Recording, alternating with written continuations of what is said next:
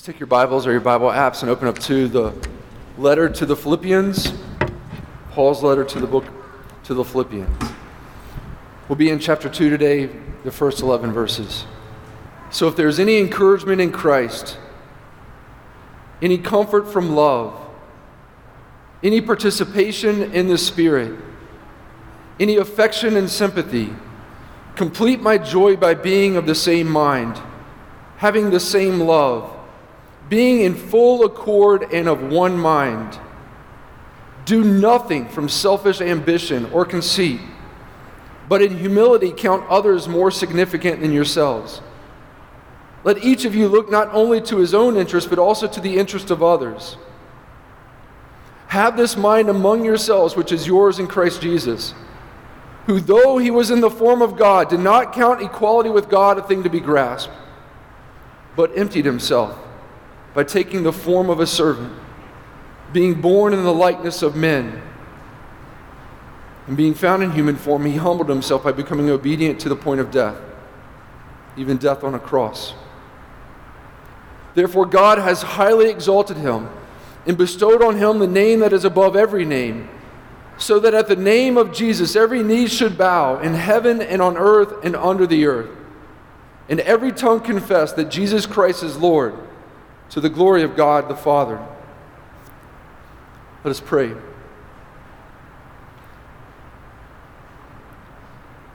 God our Father, what wondrous words, what a wondrous mystery to consider the descent of your Son, your beloved Son, here to earth,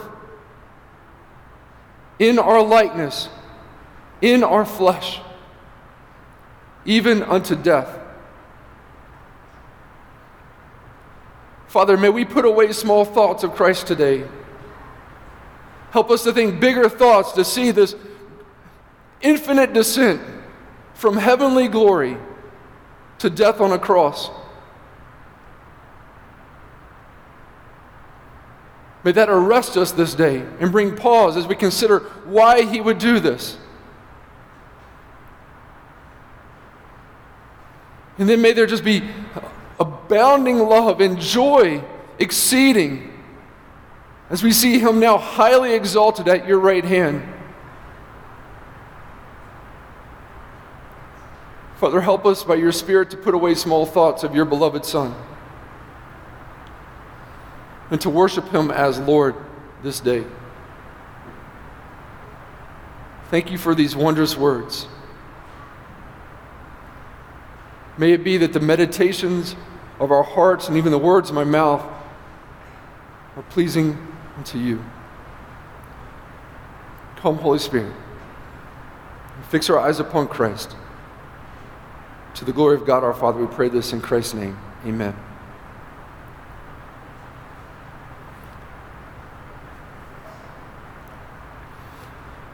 When everyone was graduating heading south to Virginia Tech, I went the other direction. Centurion. But I've made my way back here, and this is, whether you like it or not, Hokie land. You don't have to go very far to see someone wearing maroon and orange. Even in my own house now, I have my oldest who will be uh, moving to the New River Valley this, this summer or fall. Everyone's maroon and orange in these parts. But for me, I'm a dual alumnus. I when everyone was going south, I went north to James Madison University and donned the purple and gold. And my fellow alum, Carrie Grace and Billy Cundiff, wherever he is. And then getting married, I went to Richmond and went to Virginia Commonwealth University and became a Ram, wherever Mike Bodwin is, another fellow, and donned the, the black and gold. I'm a dual alumnus. I, I have two affections here. And so I, I would like to remind the Hokies that of the teams in Virginia who've won national football championships. That, that JMU was won in 2004 and 2016. And even 2000, this year, the last year, 2018, women's lacrosse national champions, JMU. Uh, for VCU, we made the Final Four in 2011. We should have gone to the championship. A little bit more play, a little more wise play. A dual alumnus. Well, Derek, what do you do when VCU and JMU play football? Easy, I cheer for JMU. VCU doesn't have a team. What do you, what do, you do if they play each other in basketball? It usually never happens. I'd probably cheer for VCU. Um, they're just going to wreak more havoc. See, even just fandom or being an alumnus of a school, you, you have an affinity for that. There's uh, attachment and affections there. But Derek, you said you graduated from Virginia Commonwealth University.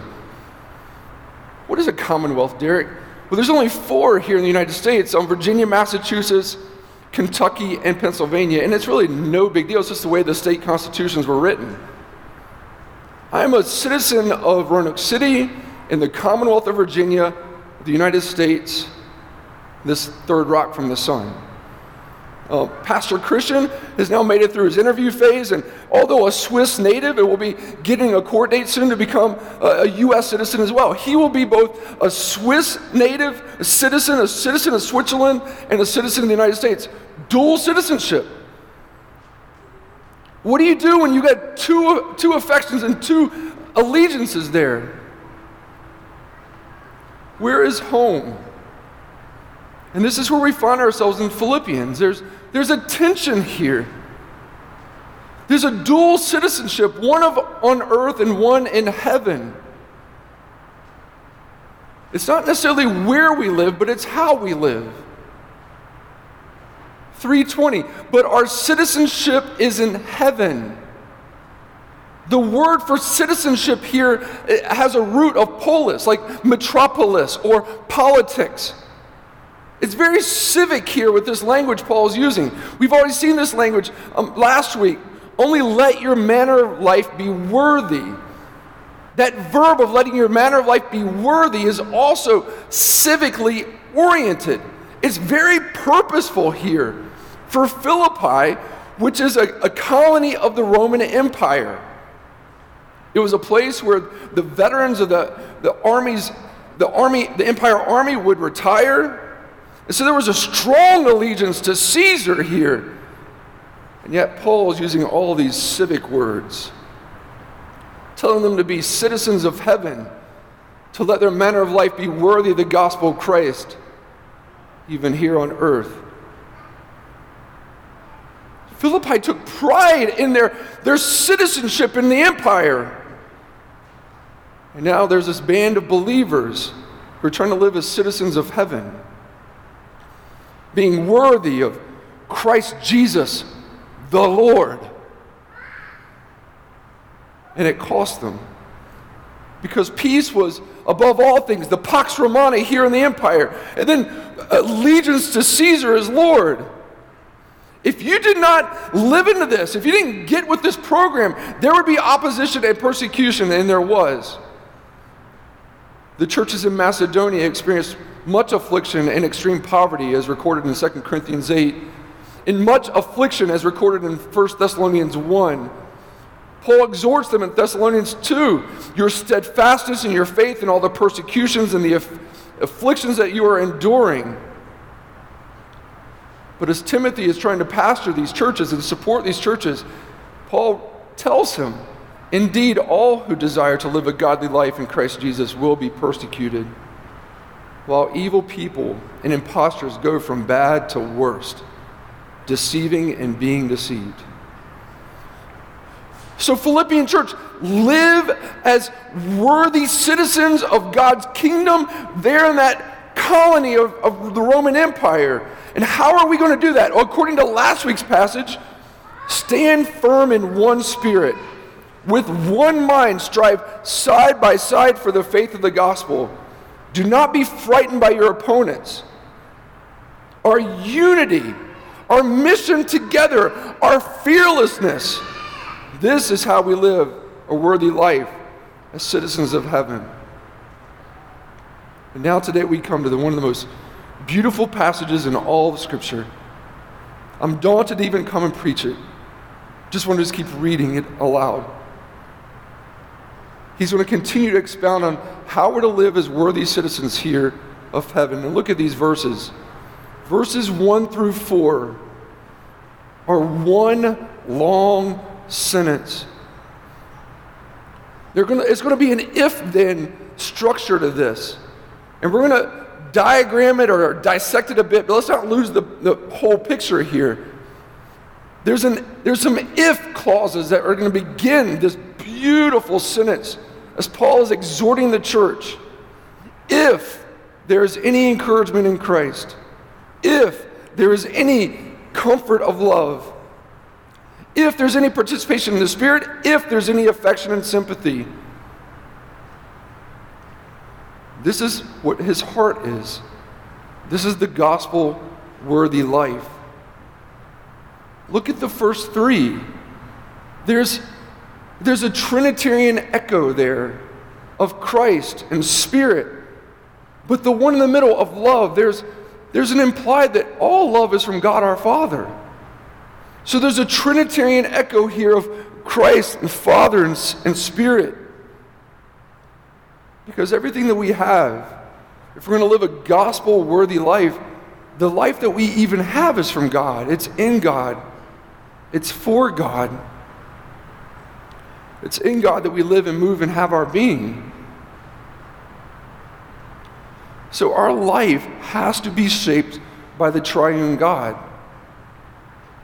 And this is where our encouragement, our comfort, our fellowship comes from. But what about this fourth phrase? If there's a Trinitarian echo in the first three, what do we just do if there's any affection or sympathy? Why, why is there a fourth phrase added to the, the three? Why don't we just keep it in the threes? And there we find a word that Paul has already used in chapter 1 affection. As he began this letter, Paul wrote, For God is my witness how I yearn for you all with the affection of Christ Jesus. Depending on the context, this verse either means affection or, or deep love. It also, depending on other contexts, could mean just entrails or your heart. So, from the, the deep places of your being, this is how I yearn for you, church. I, am in a, an imprisoned in, in Rome, and I'm writing this letter, and I have deep, deep affection for you. Now, I want that affection to be in you for one another. We have comfort and encouragement, fellowship with the triune God, but now together, let there be deep affection and sympathy as he writes to the church in Colossae, this is the same word. Put on then as God's chosen ones, holy and beloved, compassionate hearts or compassionate deepness, affections, kindness, humility, meekness, and patience. Have you ever found you're, you're at a time in your life where you've had to be searching for a new church? You either have moved or, or even within the same town. It was this time, a, a season where the Lord was moving you to a new, new local church. What were the things you looked for in a local church?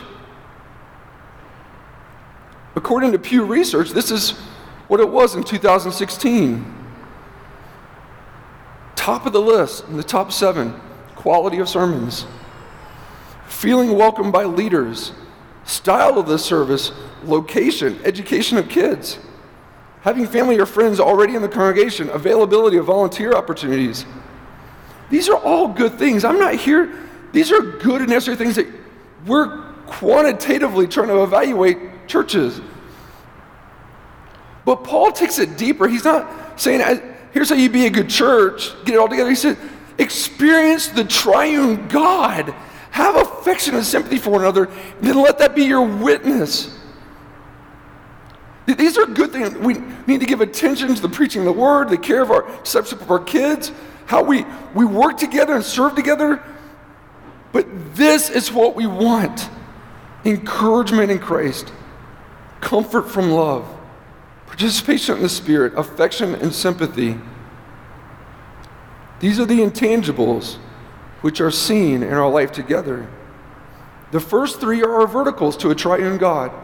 The fourth is the horizontal relationship we have with one another affection and sympathy. If, if we have this, then, then we come to this very long rest of the sentence. Well, what's the, what's the main verb? If, if we want all these things, these conditional clauses, then what do we want? Completed joy, Paul says. Complete my joy is the main verb and noun of the sentence. You, it's a command. If this, if we're going to experience this, then complete my joy. I rejoice, and yes, I rejoice again, but complete my joy. Derek, is this just a selfish apostle? Just lonely and depressed, despondent in house arrest in Rome? Just make me happy, Philippian church. It's tough over here. That would be a wrong reading. This isn't a, a selfish prayer. This is a, a prayer that's upward for the affections and worship of God. He wants the church to experience the triune God and love together. That's going to give him joy, not selfishly, but in a way that we're wired relationally. How is joy completed? I yearn for you with the affections of Christ. I pray, I pray for you every time I remember you, making my prayer all with joy. I'm praying with you for, with joy, and I'm commanding you, complete my joy. I am praying that God would move sovereignly in your lives in the church for joy, and that I'm commanding you to have joy. It's both divine agency, it's divine sovereignty, but also human work, human agency. And it's together in mystery. How are we going to complete the apostles' joy, being of the same mind, having the same love, being in full accord and of one mind. Joy is completed with the unity of the church. There must be the unity of the church for the witness of the church and the work of the church. If there's not unity, this will all be fractured and dis- distracted. But if there's unity, then the, the gospel will advance. And he's rejoicing in the advance of the gospel. This is how I'll have joy, but how are we going to have joy? Through unity. How is unity maintained? When humility is embraced have the same mind, have the same love, be of full accord and of one mind. But then look at the next phrases that pile up, and we, we separate these in the English as separate sentences, but the same sentence. Do nothing from selfish ambition or conceit. In humility, count others more significant than yourselves. Let each of you look not to his own interest, but to the interest of others. Complete my joy by being of one mind, same love, through unity. How do we get to unity? Humility. The only way to unity is through humility. Instead of pursuing their own prestige, you know, this strange and addictive, debasing cocktail of vanity and public opinion and what people think of us Paul calls them to humility, lowliness of heart, preferring others above themselves. This is not groveling. It's not sanctimonious. It's not manipulative. It's not, well, i will be, I want you to see that I'm humble so I can then get to an end. Just be humble. Look to the interests of others. It's unadorned. It's not all dressed up. It's just, I'm going to count you more significant. I'm going to look to your interest. Humility doesn't mean I need to think less of myself. I don't need to self deprecate and self disparage myself. I just need to I don't need to think less of myself, I just need to think of myself less. I need to think of you more.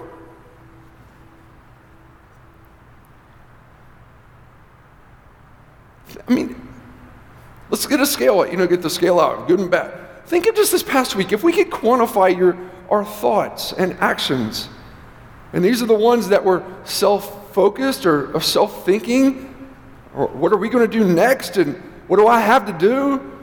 And then the thoughts that we have of other people. Now, the moms in the congregation are going to win this thing out because the moms are always like serving and caring and take, keeping all things together. But it would be very humbling if we could really quantify how much we think of ourselves and how much we think of others, or even how much we think of God. Just a moment, I, we sing, I need thee every hour. How many, were there, how long were the hour stretches this past week where we gave no thought of God? When He is being so sovereign and loving in every moment of our life. Stacy and I were in a premarital session this past week, and ourselves and the couple that we were with, Megan and Kellen, we had underlined the same sentence of the chapter. What is your definition of love? Your, your relationship may demonstrate not how much you love the other person, but how much you love yourself.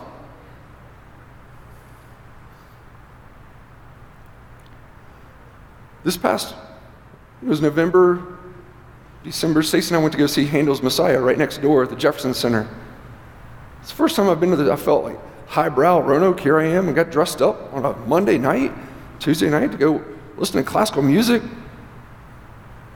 And the conductor, David Stewart Wiley, I mean, it was beautiful. We sang the Hallelujah chorus at the end. We're all standing up. I was worshiping. I don't know what everybody else is doing, but this was worship for me, midweek worship over at the Jeff Center. But then it's all done, and we got to do the congratulations for everybody else. David Stewart Wiley could not stop congratulating the first violinist, Akemi Takayama, who is, I think, the concert master. I mean, he would go out and he'd come back in congratulating the first violinist. I mean, there's a lot of other people who play, but the first violinist just got all the praise from the conductor.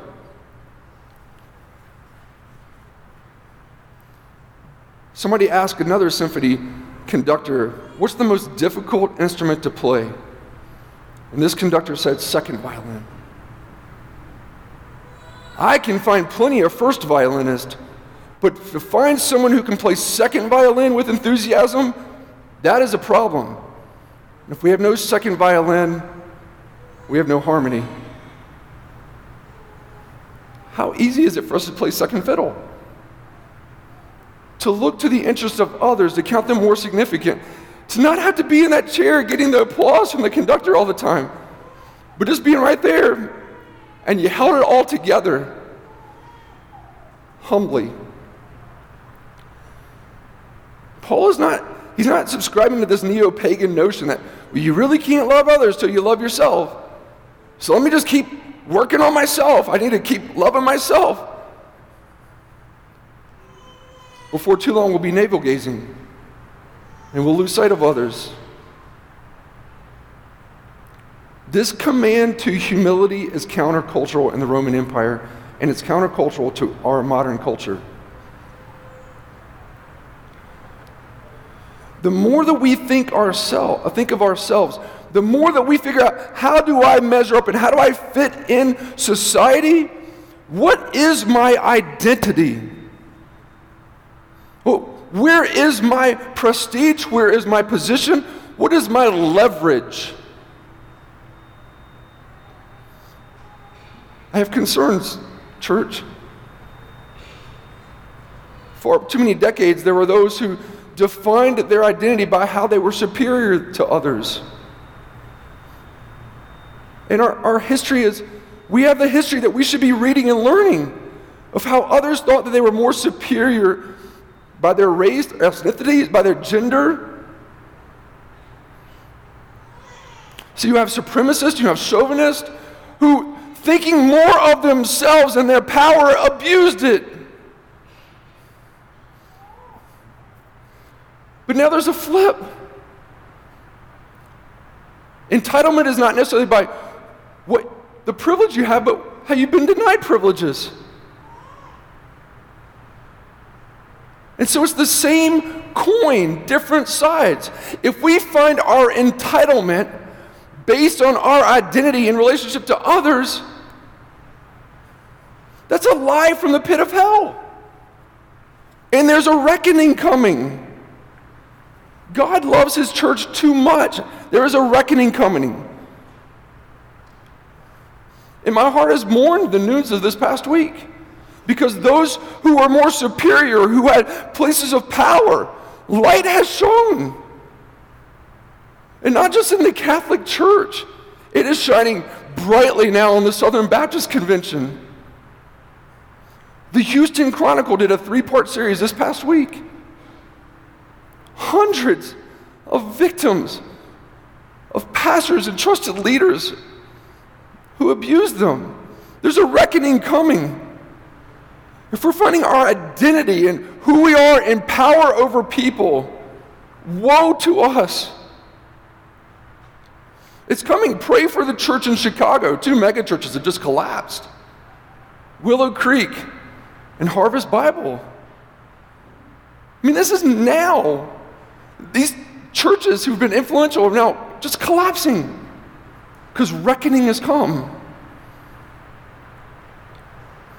But let's be careful, church.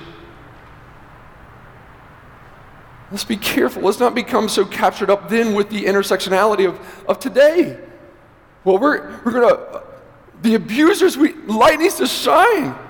But let's not take up such a social justice to say that our identity is based on what we don't have and what we've not had.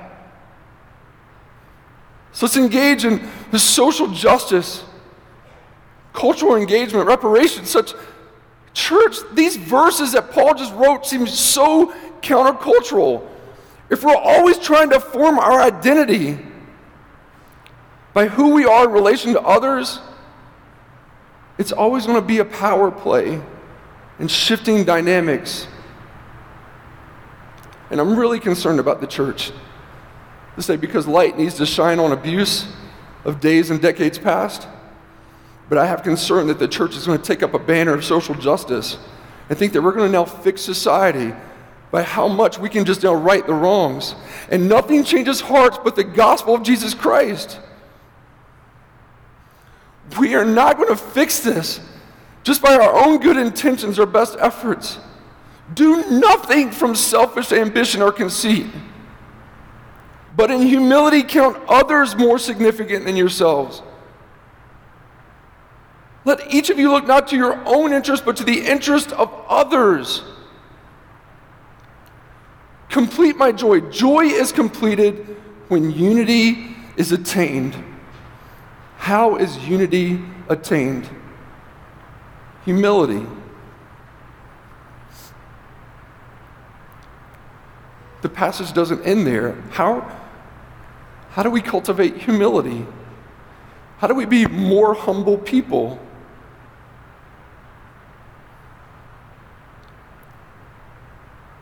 When Jesus is worshiped. Look at the next verses. These are these are perhaps some of the most I mean it's the most beautiful verses in all of scripture. Most mysterious verses in all of scripture. How do we embrace humility? When we get our eyes off of ourselves and look upon Christ. This is how we get to gospel worthy life by looking to Christ and Christ alone. Look at this in verse 5. Have this mind among yourselves, which is yours in Christ Jesus, who, though he was in the form of God, did not count equality with God a thing to be grasped. We just sang this. Come behold the wondrous mystery in the dawning of the King. He is the theme of heaven's praises, robed in frail humanity. In our longing and our darkness, now the light of life has come. Look to Christ who condescended and took on flesh to ransom us. The King of heaven would become a citizen of earth. Eternal Creator God would become a creature. The fullness of the deity would be robed in frailty, bodily dwelling. He was in the form of God. This is his existence. This form is not just some figure or appearance. This is his essence. From all, let's think bigger thoughts. From all eternity, Jesus has existed. The second person of the Trinity, the beloved Son, he's existed in glory. He praised this in his passion. Now, Father, glorify me in your presence with the glory that I had with you before the world existed. He is the radiance of the glory of God and the exact imprint of his nature. And he upholds the universe by the word of his power.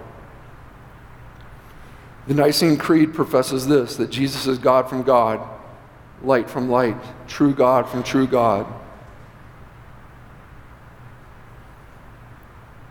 But he didn't consider equality with God a thing to be grasped. Humility is not something Jesus just learned when he came to earth. Jesus has been humble forever. Humility is not just a thing that's created for this world, it is the, the characteristics of Jesus forever.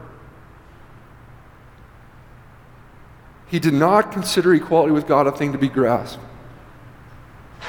He was divine but his interest was his Father's will, even our salvation. Come behold this wondrous mystery. He had humility in heaven, but he emptied himself, taking the form of a servant, being born in human light, in the likeness of men. What does this mean that he emptied himself? Some theologians in the early 20th century got a hold of this and wreck things up in the church. The kenosis, well, they, Jesus must have come and just emptied himself of all of his divine attributes. He said, I don't want to be omniscient anymore, omnipresent, uh, I'm, I'm knowing. I'm, I'm not going to be all these things. I'm just going to empty myself and just be a man. The kenosis theory, it's heresy. Orthodoxy would say that God, that Jesus is fully man, but he's still fully God. And in his incarnation, he cooperated with the limitations of flesh for the purposes of God. So that when he did die, God in the flesh died, not man who had given up in God divine attributes. God in the flesh died in Jesus. But he emptied himself. He he cooperated with what this would be an incarnation. He could have turned the rocks to bread. He could have called angels to save him from the cross. But he emptied himself, taking the form of a servant, the likeness of men. Look at these phrases being born in the likeness of men. He was conceived by the Holy Spirit, born of the Virgin Mary. The angel answered Mary, The Holy Spirit will come upon you, and the power of the Most High will overshadow you. Therefore, the child to be born to you will be called Holy, the Son of God.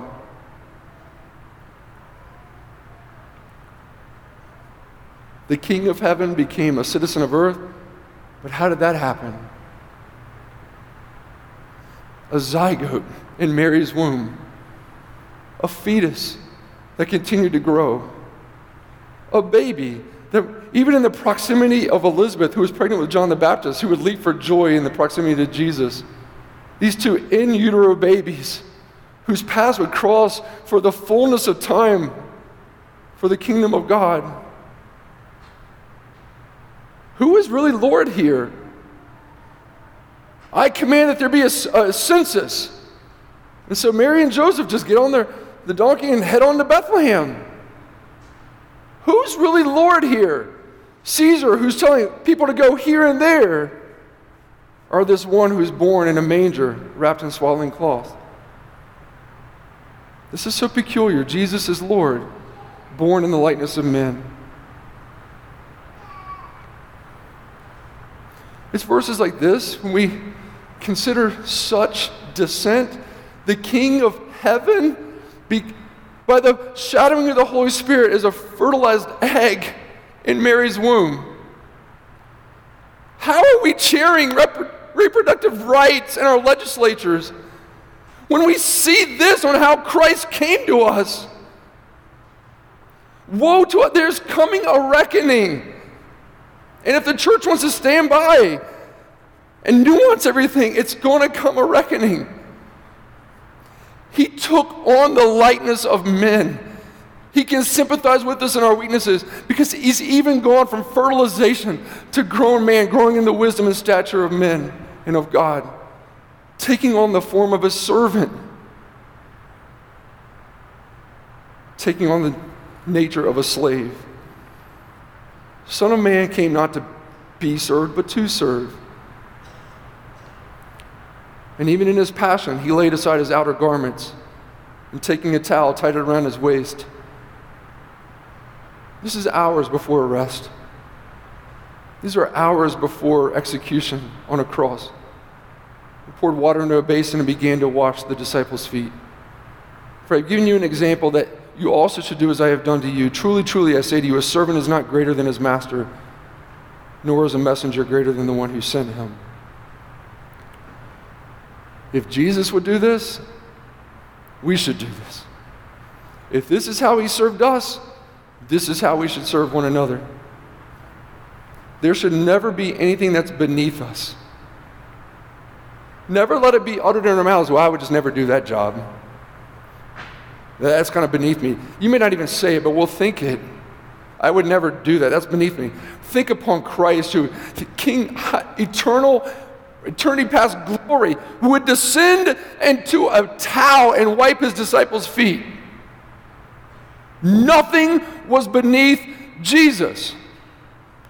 I dare you to try to get lower than him. How can we come to embrace humility? It's not by thinking less of ourselves. Think less of, we just need to think of ourselves less and look to Christ who came, the author and perfecter of our faith. Is he the subject of our thoughts? Is he the object of our affections? Is he the standard of our service? He is the hope of our longings. Is he real to you? Or are we playing church and just saying Jesus as many times as we can? He's real. He's in the flesh now with scars. But those scars come from this next verse. How far down would he descend?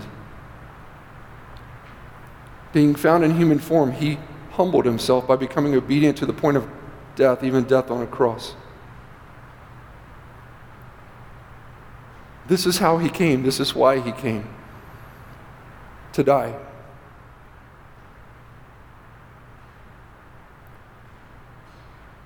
he humbled himself.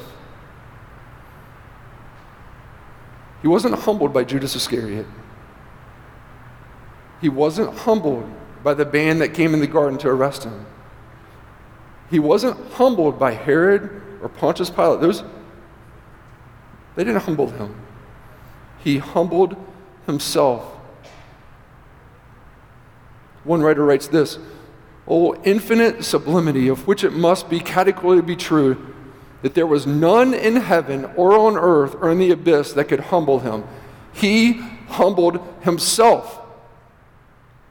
The infinite qualitative difference between Christ and every other man lies indeed in this that every humiliation which he suffers is absolutely necessary, that he should assent and confirm that he was willing to submit to the humiliation. He was infinitely superior over all the suffering, and yet the suffering was so infinite in what he bore on a cross.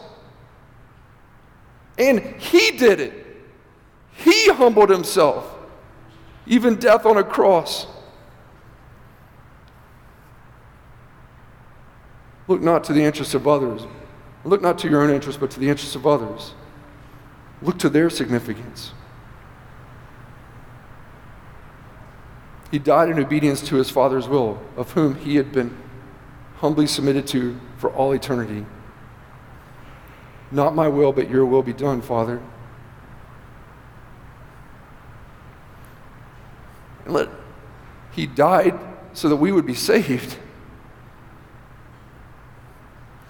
God in the flesh died so that we would be saved, looking to our interests and thinking of our significance. This is humility. Heavenly glory to incarnation, from incarnation to death, even death on a cross. So I don't know why we think that Jesus came, but Jesus came to die. And why did he die? For God's eternal plan of salvation. Well, who's going to get saved? Not the angels who look longingly into this good news, but to us. He died for us that we may be saved and spared eternity under righteous wrath and condemnation in hell. He was judged in our place. He was considered afflicted and stricken. He was forsaken by God the Father so that we wouldn't be. This is humility and this humiliation.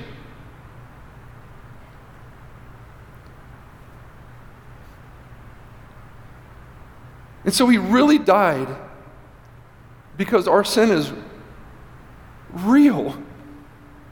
It's not just some bad thoughts that we have or some things that we should have done better. Our motivations of our hearts, our thoughts, our actions have not loved God with everything. They've not loved our neighbor. And so we've been sinned and fallen short of God's glory. We're separated from God and we're even devised, divided with one another. We're all inwardly seeking our own ways, wise in our own eyes. And he came and died for us. That, kind, that kindness should spur us to repentance. And so you don't become a Christian just by affiliating with the church or growing up in a church family. We become a Christian, a Jesus follower, by repenting of our sin. Repent of your sin and believe the gospel today. Our sin caused our Savior to die, but He did it willingly. He humbled Himself because He so loved you. He so loved me. Are we hearing this word? Are we seeing Him by faith? Therefore, therefore, God has highly exalted Him and bestowed on Him the name that is above every name because of his extreme humility, a descent that we have never seen, will never see again. God hyper exalted him, super exalted him, highly exalted him. This word does not even occur again in the scriptures. Paul takes the word exalt, hypso, and then adds a prefix to it, hyper. Hyper exalted him. Because no one else is going there. There's no higher place that Christ can go. After the low, low that he took to die for sinners, he is now hyper exalted in a place where there is no higher. He is above all. After being dead and buried, raised on the third day in glorious resurrection. Do not be alarmed. You seek Jesus of Nazareth, who was crucified. He's not here, he's risen. He ascended into heaven. When he had said all these things to his disciples, looking up, they were, he was lifted up on a cloud and taken out of their sight. God has highly exalted him and bestowed on him the name that is above every name. What is that name? Jesus has many names. He's wonderful counselor. He's Prince of Peace. He's the Almighty. He's the Ancient of Days. He's the door. He's the chief shepherd. He's the good shepherd. He's the Word. He's the light. He's the Lamb. He's the bread of life. He's the rock, He's the bridegroom, He's the Alpha and Omega. But what is the name that's above every name? Lord. Jesus Christ is Lord. Philippian church, Roman colony, pressured to bow down to Caesar? No, no. Jesus is Lord. So that at the name of Jesus, every knee should bow on heaven and on earth and under the earth. And every tongue confess that Jesus Christ is Lord to the glory of God the Father.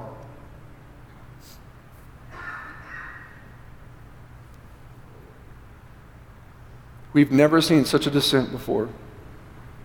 And there's been never an ascent like this. And at the appointed time, he's coming off that throne to come back and crack the sky and make all things new. And we'll be with him forever in his presence.